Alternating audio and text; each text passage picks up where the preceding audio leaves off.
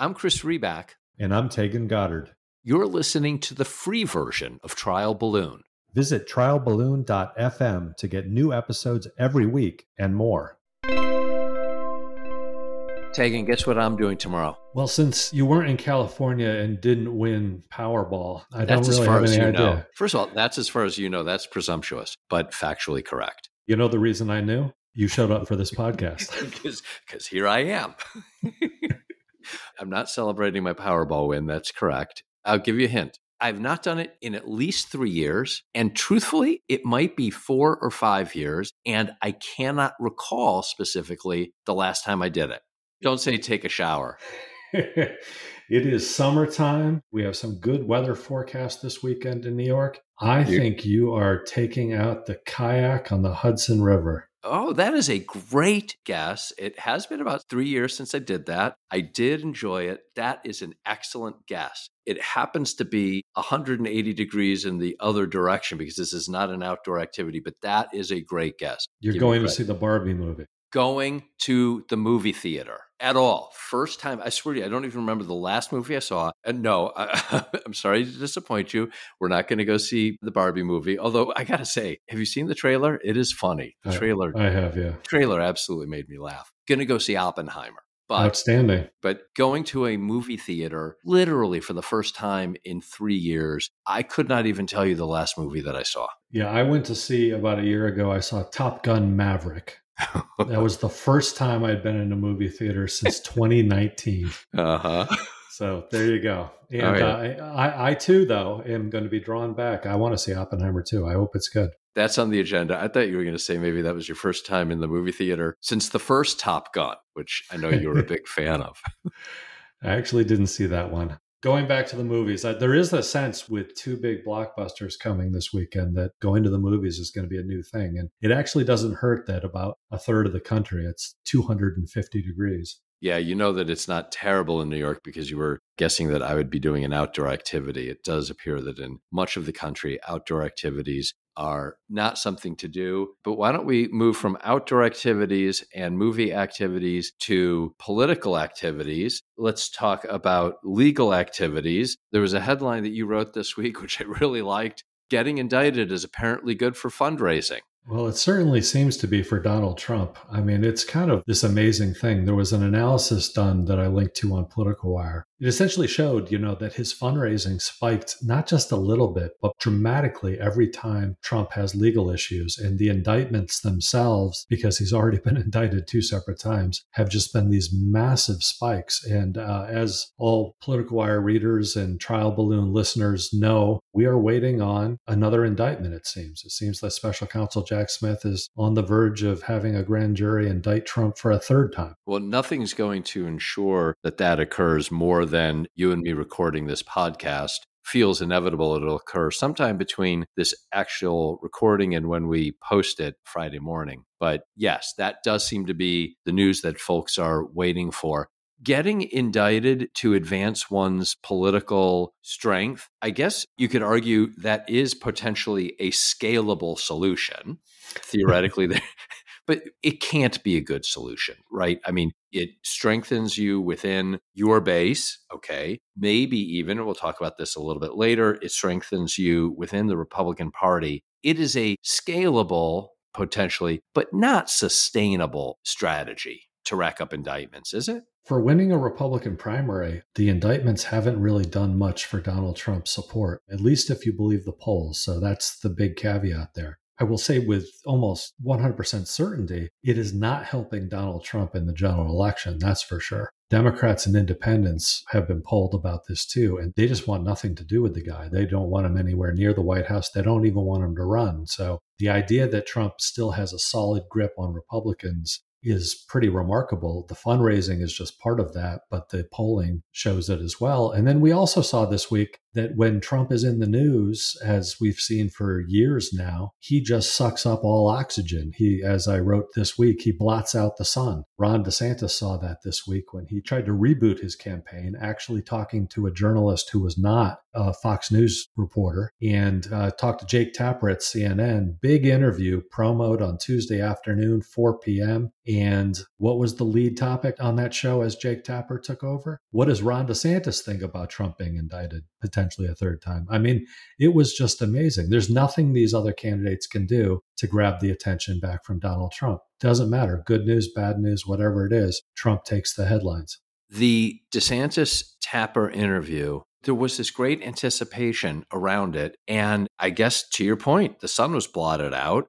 It made no dent in my political reading, in my political intake. Like, I mean, I saw that it had occurred and I saw a couple of things about it, but Ron DeSantis going on CNN, politically speaking, that is a really big deal. And it says so much about potentially the state of DeSantis's campaign, which appears to not be so strong. He's been getting rid of people and talks that he's running a bad campaign, which doesn't help someone who's campaigning on the idea that he's a really great manager and gets things done. And here he can't run an effective campaign, but it just had no impact. So one, was that solely because Trump is blotting out the sun? Two, is it because DeSantis is just wilting before our eyes? And three, as well, in terms of the communication strategy, if you're Ron DeSantis and you're going on CNN, away from Fox, first time, all that buildup, why are you doing a taped interview that's going to air at 4 p.m?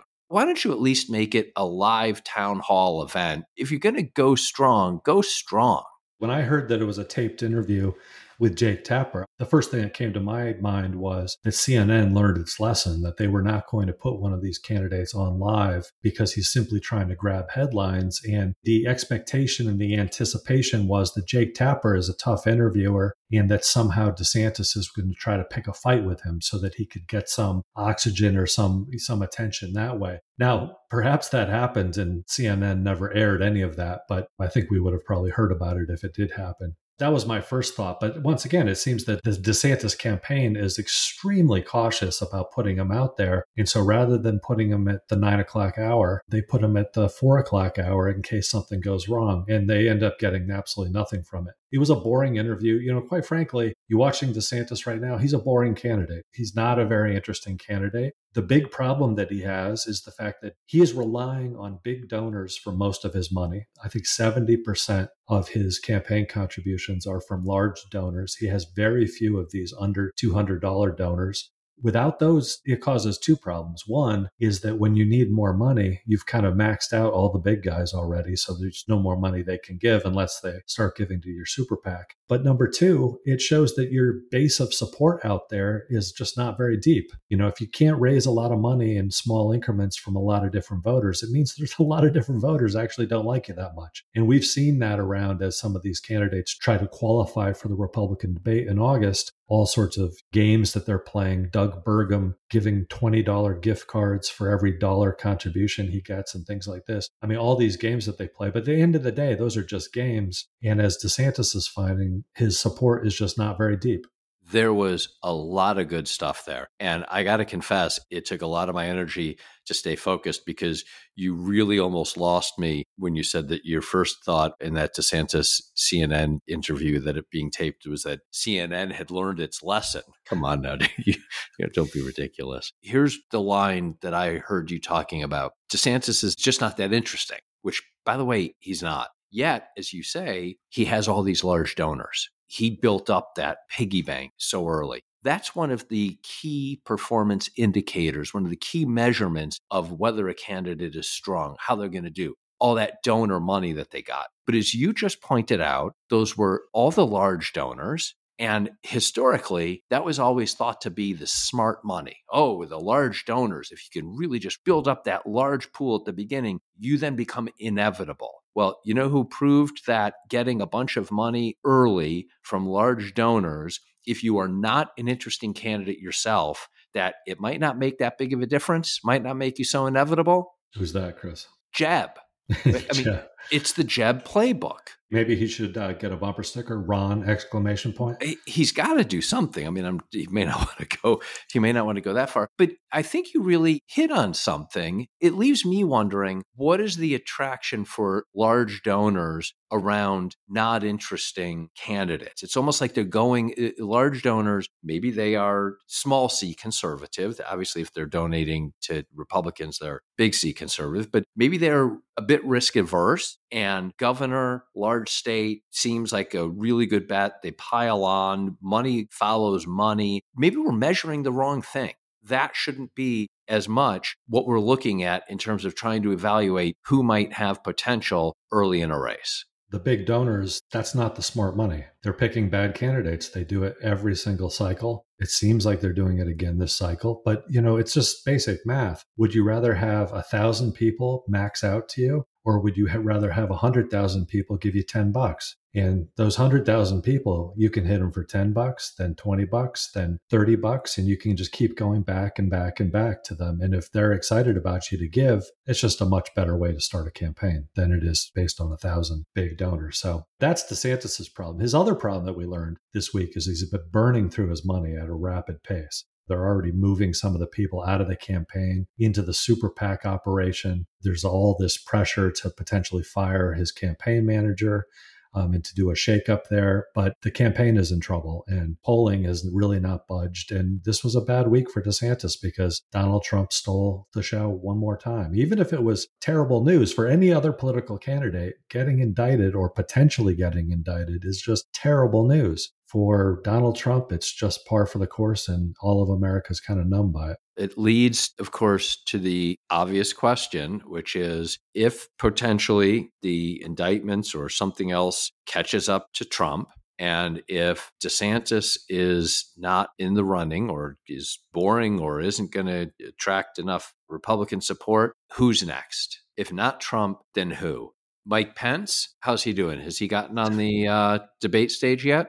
He says soon, Chris. Soon he'll get there. Soon. Yeah. Will he get there before August 23rd? It is not clear that he will. So, yeah, Mike Pence is about as exciting as he looks. Yeah. He does not have that wave of support. There is no Pence-mentum, in this race. What about Nikki Haley? Nikki Haley, she has been running for president for 5 months now. When she entered the race, she started polling at about 4.5%. 5 months later, she's at 4.4%, according to the polling averages. So Nikki Haley, she's still waiting. But, she said in a quote when asked about this, she enjoys nobody thinking that she's going to make it because it makes her scrappy. Well, so she's scrappy. Chris Christie, Asa Hutchinson, Doug Burgum, Sununu's not running. Who's next? Asa Hutchinson gets booed at the evangelical conference because he has done the terrible thing of taking on Donald Trump, actually not even very harshly. Chris Christie has done the same thing as about one of the least popular candidates in the Republican field. The one that you didn't mention is, of course, Tim Scott. Yes. That was by design, my man. I know it was. But Tim Scott is the one who, he's not the very exciting candidate there. Most people who know him think he's a good guy, think they like him. He's very affable, I guess. He's kind of the anti-Trump candidate in the fact that he doesn't say outrageous things. He's not like Ron DeSantis, who's trying to out-Trump Trump. The other thing that Tim Scott has is he's got a lot of the big donor backers who are funding his super PAC, including one of the biggest donors, Larry Ellison, the CEO of Oracle, who is definitely backing Tim Scott and will continue to fund his campaign through that super PAC for a long time, which means that Tim Scott can stay in this race for a long time. But Tim Scott also has raised a lot of money from individuals who find him appealing. So for whatever reason, you put yourself out there and you run in these races and you see who likes you or who doesn't like you. And, Mike Pence has not been successful. Nikki Haley's not been successful. Ron DeSantis has not been successful. But you look at Tim Scott and he's just creeping up the polls.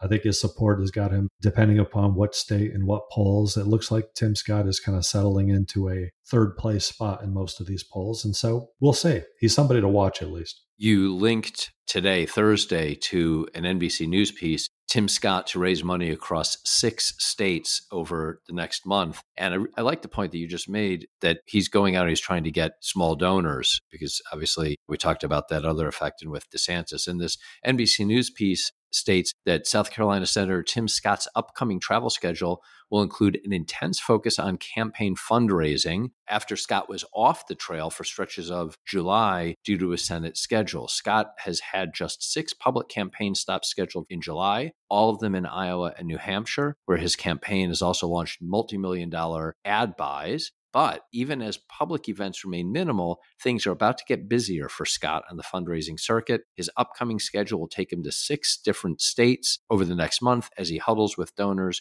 in Colorado, California, Maine, New York, Tennessee, and Wisconsin. Now, in those locations, I am sure he is going to try to meet with big donors.